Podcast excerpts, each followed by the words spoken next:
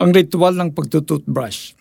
Paano mapapanatiling malinis ang pamumuhay ng isang tao sa kanilang kabataan sa pamagitan ng pagsunod sa banal mong kasulatan? Mga awit 199 Toothbrush na naman, Mami? Ang halos nagdadabog na tanong ng inaantok na si Kylie. Bakit parati na lang kailangang mag-toothbrush? Nag-brush na ako ng teeth this morning ha. Sinagot siya ni Mami ng isang kanta.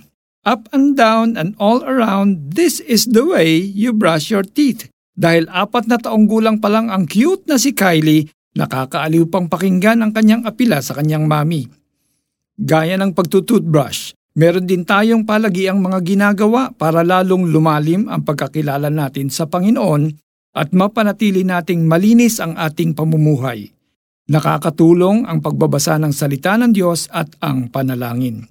Ganoon din ang pagsisimba tuwing linggo, ang pakikisalamuha sa mga kapwa mananampalataya at ang paglilingkod sa Diyos at sa mga kapatiran, yung tinatawag nating ministry.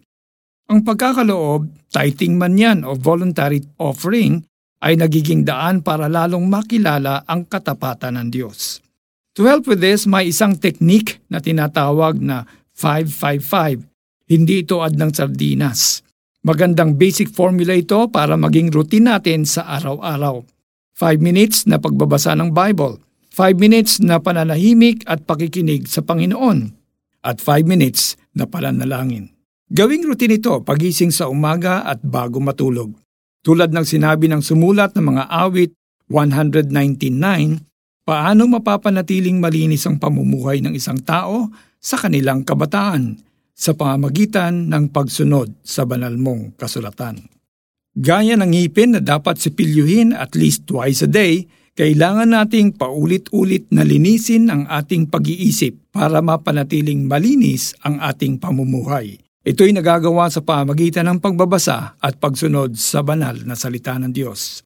Ama kong mahal, salamat sa inyong banal na salita na nagtuturo sa akin kung paano mamuhay ng malinis. Salamat na dahil sa iyong anak na si Jesus, pinatawad niyo ang lahat ng aming kasalanan.